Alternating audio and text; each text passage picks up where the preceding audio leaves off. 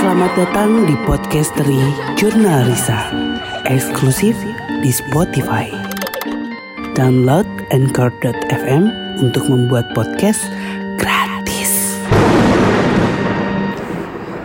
Assalamualaikum warahmatullahi wabarakatuh Selamat datang di podcast Tri Jurnal Risa edisi Niko Irham yang bercerita Ya, Niko lagi, Niko lagi Nggak, akhir-akhir ini saya kebagian eh, Podcast Di hari Rabu. Eh, emang semuanya di hari Rabu ya?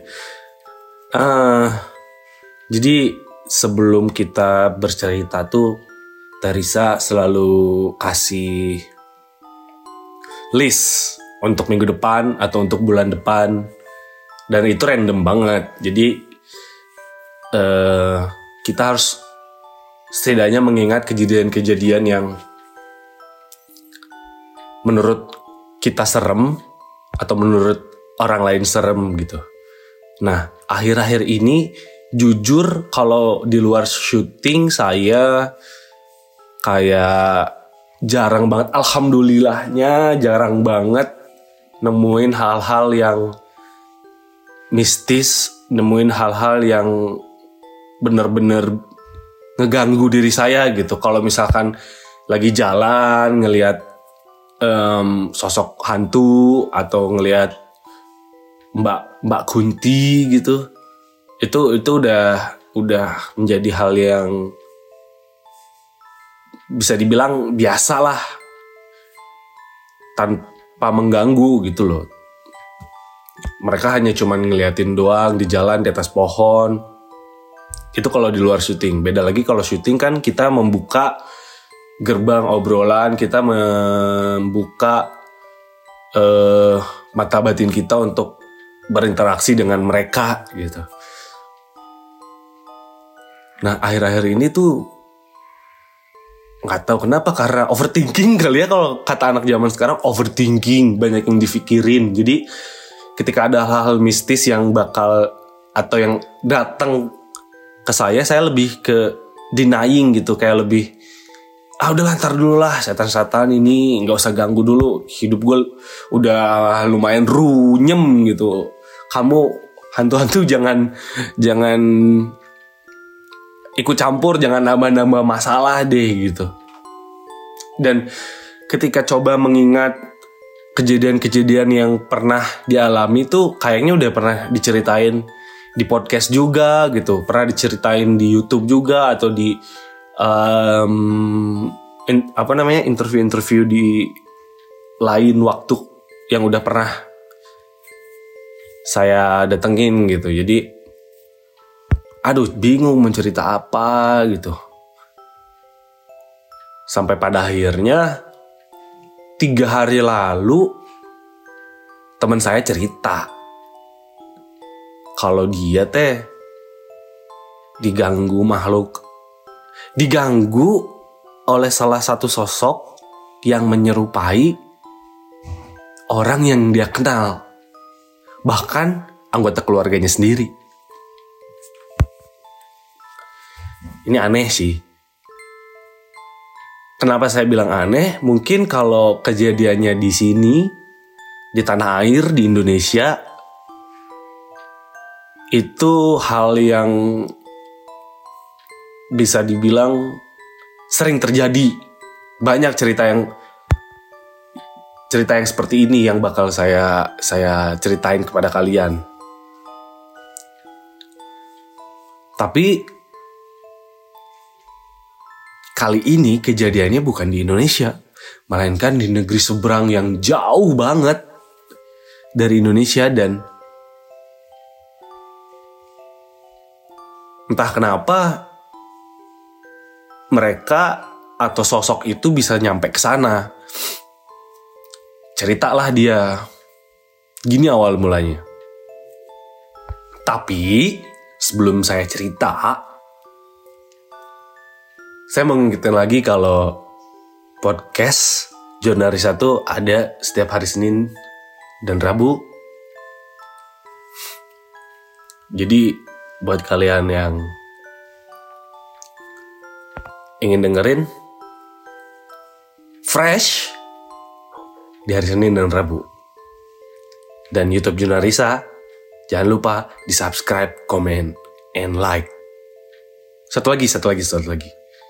Semoga kalian sehat walafiat, riang gembira, dan banyak duit. Dan jangan lupa share pengalaman-pengalaman kalian di komen ya di YouTube Junarisa. Dan share juga kalau kalian udah pernah nonton atau dengerin podcast dari Junarisa. Kejadiannya tuh nggak lama kayak seminggu yang lalu temanku bercerita dia mengalami hal mistis. Niat awalnya sebenarnya dia mau mengunjungi tantenya. Mengunjungi rumah tantenya karena emang udah kayak dua tahun gitu nggak ketemu. Ini kejadiannya di Jerman ya. Temanku ini tinggal di Belanda. Tantenya tinggal di Jerman. Nah, temanku ini berniat untuk liburan lah ke rumah tante karena tempat tinggal dia di Belanda dan tempat tinggal tantenya di Jerman, tempatnya di Berlin itu jaraknya cuma dua jam naik bis. Jadi ya bisa dibilang deket lah ya, kayak dari Bandung Jakarta gitu. Karena memang mereka tinggal di perbatasan. Hari Minggu dia telepon tantenya kalau dia mau datang ke, ke rumah tantenya di Berlin. Dan tantenya sangat seneng banget dong karena sudah beberapa tahun tantenya tuh ditinggal oleh suaminya meninggal duluan. Jadi tantenya tuh tinggal sendiri di rumahnya. Halo tante. Aku hari Senin mau pergi ke Berlin nih. Pengen nginep di rumah tante. Kayaknya aku pergi naik bis. Tante bilang, uh seneng banget, ayo cepetan dong, kalau bisa hari ini aja. Tante udah udah kangen banget sama kamu, dia bilang. Tantenya bilang, ntar kita masak-masak makanan Indonesia karena emang jarang um, dia bilang jarang masakan-masakan Indonesia atau restoran-restoran Indonesia yang dekat dengan uh, lingkungannya gitu. Jadi kayak harus keluar kota baru bisa dapat makanan Indonesia. Ayo cepet kita masak uh, makanan-makanan khas Indonesia. Terus temanku bilang, iya tante, oke okay, siap. Pas hari Senin, temanku ini pergilah ke Jerman dengan hati yang gembira, dengan uh, vibes yang excited gitu yang uh udah lama nih gak ketemu tante. Gimana ya kabarnya? Uh, suasana rumahnya. Karena uh, temanku bilang suasana rumah tantenya yang ada di Berlin itu kayak suasana rumah-rumah yang ada di Indonesia. Maksudnya kayak barang-barang uh, antik Indonesia di sana ada angklung ada keris ada pahatan-pahatan atau lemari-lemari yang tantenya bawa dari Indonesia ke Jerman. Biar suasana Indonesia tetap ada katanya. Setelah dua jam perjalanan, temanku ini nyampe lah di Berlin. Dia pergi dari Berlin tuh sekitar jam 2. Kurang lebih katanya. Nyampe Berlin jam 4, terus di jalan kaki ke rumah tantenya. Nyampe rumah tantenya ya sekitar jam 5-an lah di sana masih terang, jam 5 masih terang. Dia kentuk pintunya. Assalamualaikum. Terus pas buka pintu, tantenya yang nyambut. Dia pelukan, melepas rindu, ngobrol ke sana ke sini. Sambil keliling-keliling rumah dan melihat um, koleksi-koleksi tantenya yang saya sebutin tadi. Kayak ada keris bahkan ada wayang kulit. Nah entah kenapa temanku ini pas begitu muter-muter dia ngeliat satu keris yang keris pada umumnya bentuknya seperti itu gitu. Tapi entah kenapa dia bilang kenapa keris ini kayak kayak nyimpen sesuatu gitu kayak ada tarikan supaya aku ngambil keris itu kok. ya udah aku ambil dah kerisnya. Aku ambil aku buka aku mainin. Kayak aku mainin kayak kesatria gitu tusuk-tusuk gitu terus tantenya ngeliatin. Dan temanku ini sempet nanya tan ini keris dari mana? Padahal di meja tuh ada beberapa keris nggak cuma cuma satu keris tapi yang diambil cuma itu doang. Terus si tantenya bilang itu keris dari Jawa kok. Tante gue bilang kayak gitu.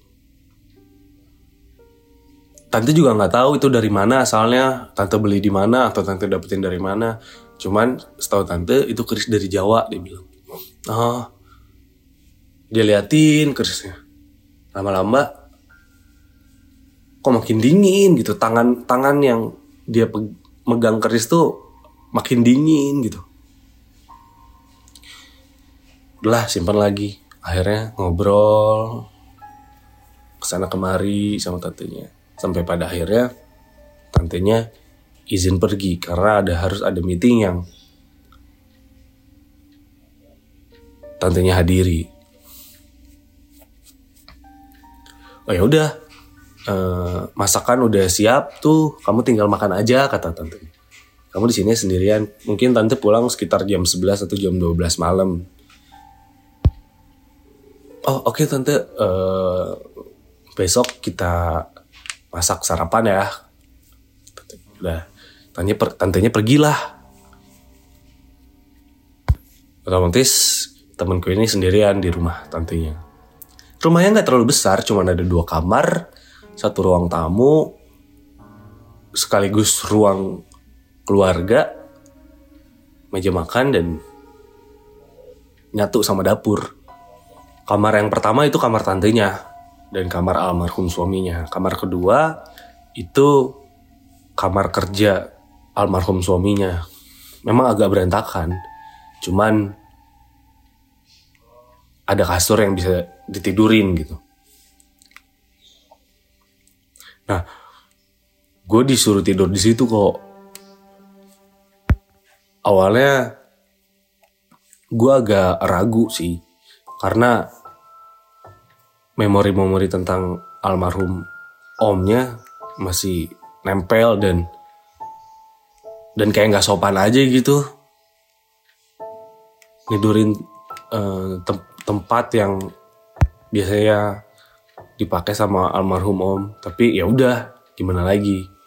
Gue cewek masa gue tidur di sofa? Udahlah gue beresin kamar. Lalu gue buka koper beres-beres mandi segala macam nah pas ngeliat di ruang TV atau ruang tamu tentu gue tuh punya dua boneka yang aneh banget nyeremin gitu mukanya cuman emang itu boneka boneka dari dulu gue tahu cuman kayaknya udah lama gak ke sini nggak ngeliat boneka itu jadi pas ngeliat lagi kayak serem banget gitu loh ditambah ada lukisan-lukisan tari, lukisan-lukisan Bali kayak gitu. Gue sendirian gitu. Lama-lama kenapa jadi spooky ya? Ah, mungkin cuma perasaan gue aja karena udah lama gak ke sini jadi asing aja gitu menurut gue. Dia bilang kayak temanku bilang kayak gitu. Udahlah gue mandi bersih-bersih Lari gue ke meja makan setelah itu. Wah enak banget ini. Sayur toge tahu. Ada sambel juga kok. Gue excited banget. Makannya lahap banget. Hari makin gelap. Waktu itu lagi winter kalau nggak salah. Dia cerita, lama-lama udara makin dingin padahal heater tuh udah udah gue nyalain udah udah paling panas tapi dinginnya kok aneh banget padahal perut udah kenyang harusnya badan jadi lebih hangat gak sih kok? Ah bodo amat lah. Gue mau jadi tesis aja. Dia bilang kayak gitu karena sambil liburan tesis harus tetap jalan dia bilang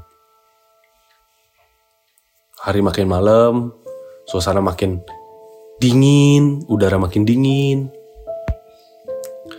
Tiba-tiba pas gue lagi nesis di ruang TV, ada suara gertak-gertak kayak kayak benda besi dipindahin dari meja ke meja yang lain kayak digeser gitu, kretek, kretek gitu. Ah, masa tikus sih, gue bilang kayak gitu. Tapi ya pakai kali cicak, gue bilang kayak gitu kan. Makin lama suaranya makin sering. Gue pasang headset deh. Dia dengerin lagu sambil nesis. Dan akhirnya gue ketiduran di ruang TV kok. Dengan posisi laptop masih nyala. Dan posisi gue duduk tapi ketiduran. Gak lama, gue lihat jam, gue lihat jam pas gue bangun. Itu masih sekitar setengah 12. Tapi di waktu gue ketiduran itu si suara-suara yang tadi gue denger pas masih bangun makin keras, makin nyata. Tapi gue rasa itu mimpi. Ada satu momen ketika suara itu makin besar dan makin ramai, gue kebangun. Dan dan keris yang gue pegang tadi jatuh dengan posisi berdiri. Uh, gue merinding kok, sumpah. Feeling gue bener kalau kalau keris itu emang ada sesuatunya. Coba deh tolong lo liatin. Temenku bilang kayak gitu. Terus aku dengernya sambil Wow, bisa ya nyampe ke sana. Beda benua loh gitu. Tapi aku nggak bilang gitu ke temen aku. Terus aku saranin dia buat ya udah taruh lagi aja kerisnya di meja di tempat semula sampai bilang punten permisi. Dengan ragu dengan deg-degan dia lakuin saran gue pakai Bismillah ya. Disimpan lagi lah si keris itu. Dia balik lagi ke depan laptop tapi nggak nerusin tesis dia. Dia nyalain TV gedein suaranya biar agak rame rumahnya lewat jam 1 tantenya belum pulang. Jam 2 tantenya belum pulang juga. Akhirnya dia memutuskan untuk tidur duluan. Keesokan harinya dia berniat untuk cerita ke tantenya cuman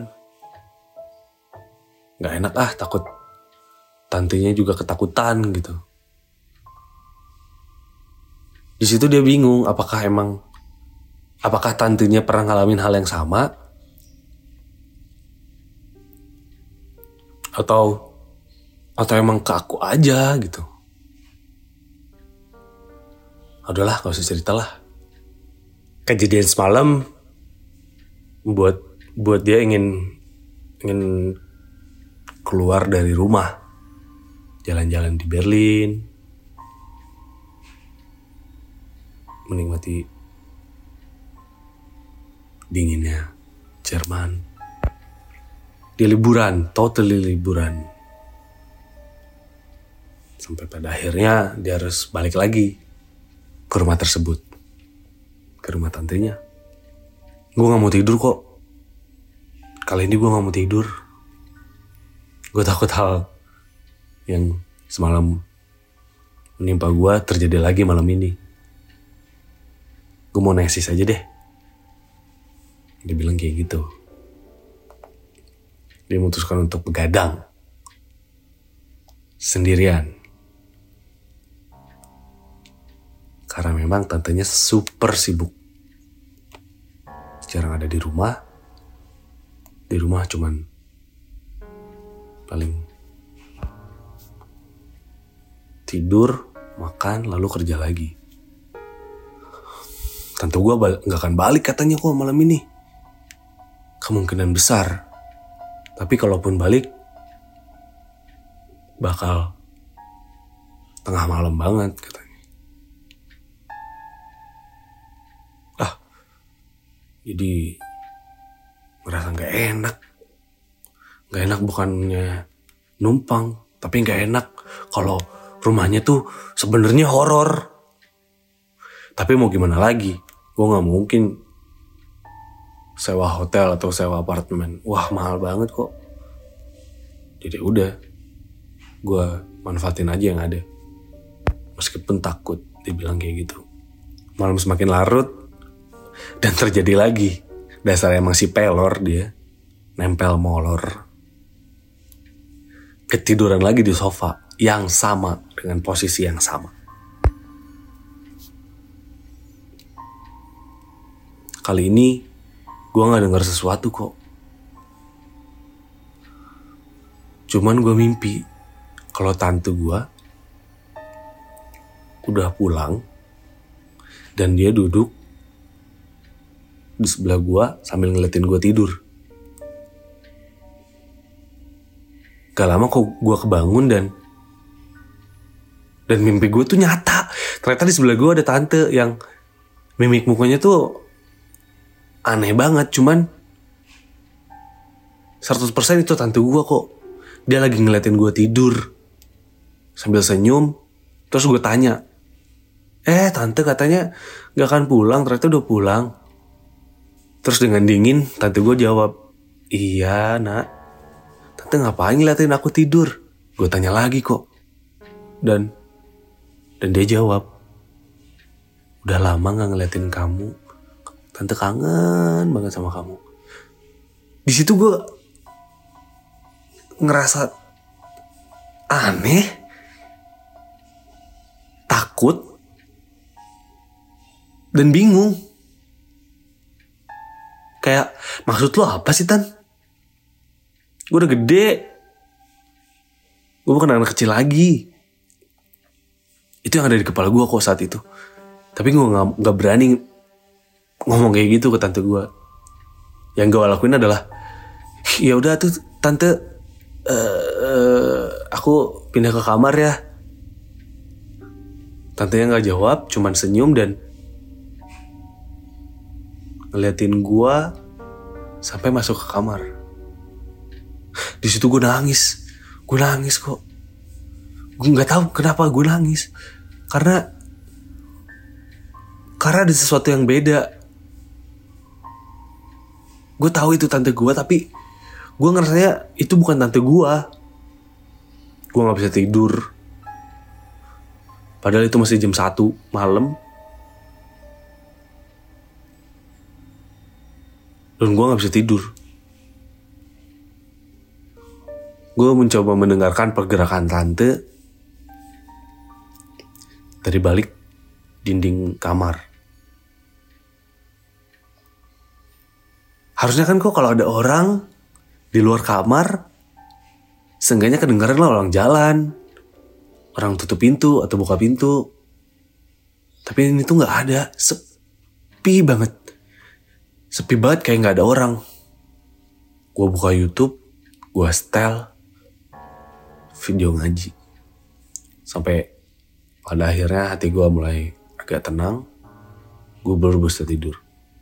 Sampai pada akhirnya esok besok paginya sambil sarapan gue nanya deh sama tante. Tante semalam pulang jam berapa? Tante semalam sibuk banget. Karena harus jaga shift sampai jam 4. Tante baru pulang ke rumah jam 5. Di situ gue kayak mau nangis tapi takut tante tahu apa yang terjadi. Gue nggak mau tante tahu karena gue takutnya tante jadi berpikir aneh-aneh. Akhirnya, akhirnya gue keluar rumah lagi. Sambil sambil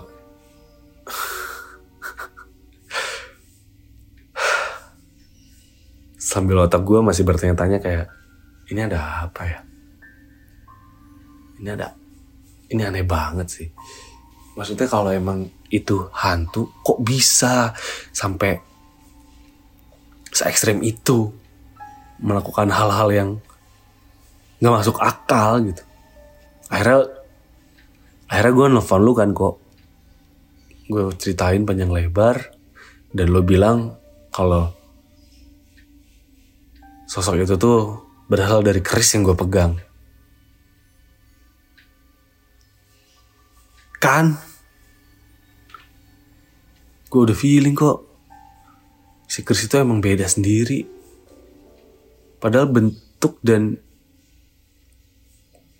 rupanya sama seperti keris-keris pada umumnya. Cuman ada sesuatu yang bikin gue tertarik. Ternyata emang bener kan kok? Gue pikir itu hantu-hantu bule yang bakal ngantuin gue tapi ternyata tidak.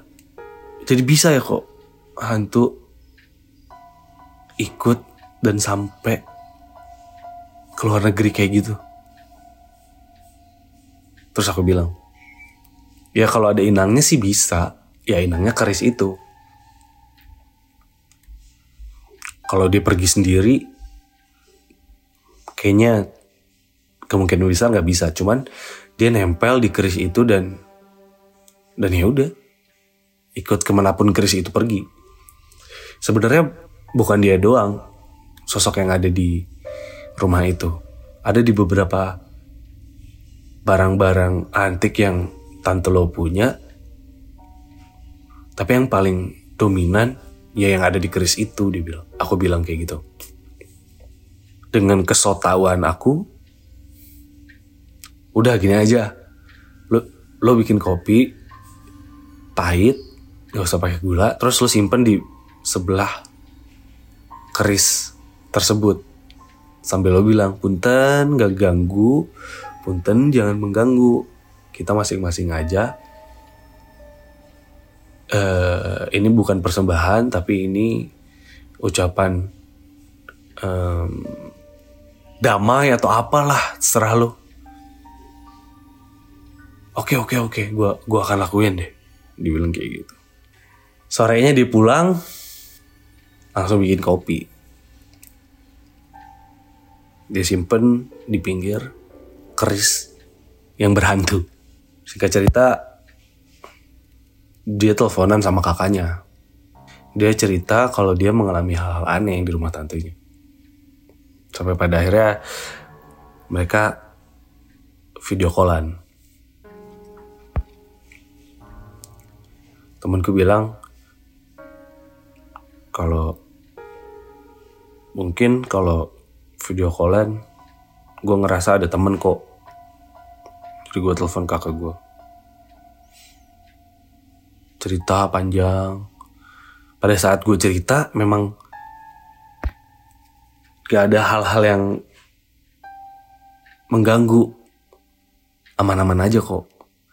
Sesekali gue lihat kopinya masih utuh masih pada tempatnya, tidak bergeser atau berkurang sedikit pun. Setelah beberapa jam gue video call sama kakak gue, gue ngerasa aman dan gue coba untuk tidur tanpa tanpa matiin video callnya.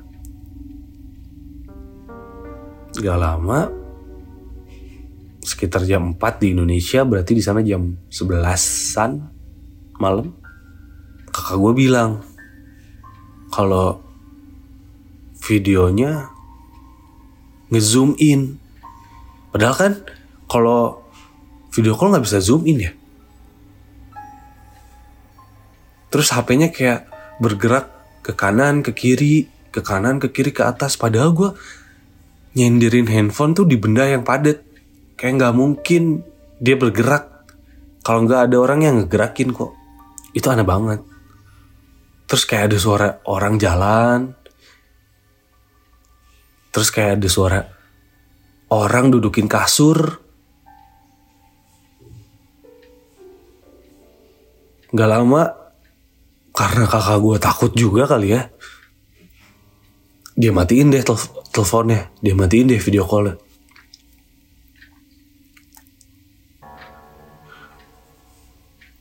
gue kebangun pagi-pagi dan kakak gue cerita hal tersebut,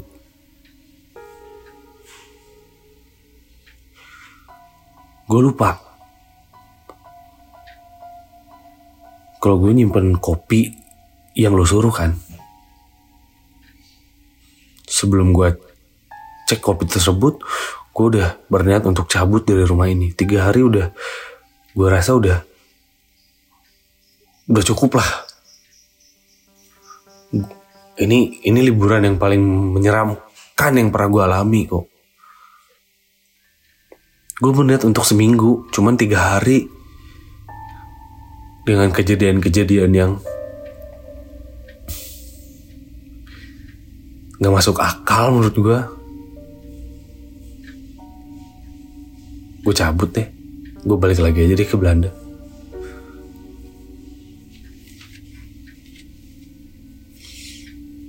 setelah gue beresin koper akhirnya gue pamit ke tante gue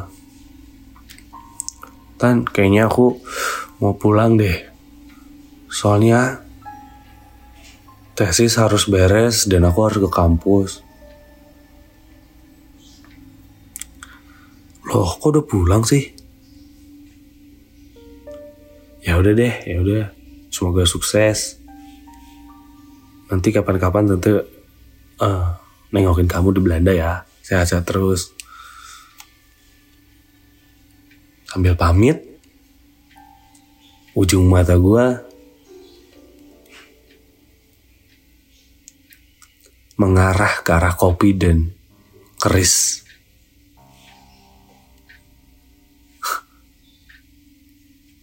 Sambil buru-buru lari ke pintu dan ternyata kopi yang ada di gelas berkurang setengahnya. Gue udah, gue udah, gue udah gak mau lagi deh. Akhirnya gue cabut dengan hati yang berat sebenarnya, tapi gue gak kuat ngalamin ngalamin hal-hal kayak gitu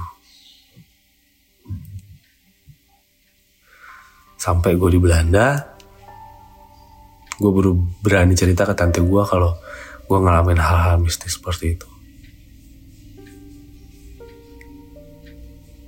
dan tanggapan tante gue adalah wajar lah di rumah tante kan banyak barang-barang kuno dan kamu orang baru. Pasti diganggu. Kenapa gak cerita kemarin sih? Bisa sesantai itu kok tante gue. Kapan-kapan, main lagi ke sini ya. Nanti kita kenalan sama mereka yang ada di sini, kata tante gue. Wah, sakit kok. Sakit. Gue gak habis pikir ternyata selama ini tentu gue berteman dengan mereka. Astagfirullahaladzim. Podcast dari Jurnal Risa, eksklusif di Spotify. Download Anchor.fm untuk membuat podcast gratis.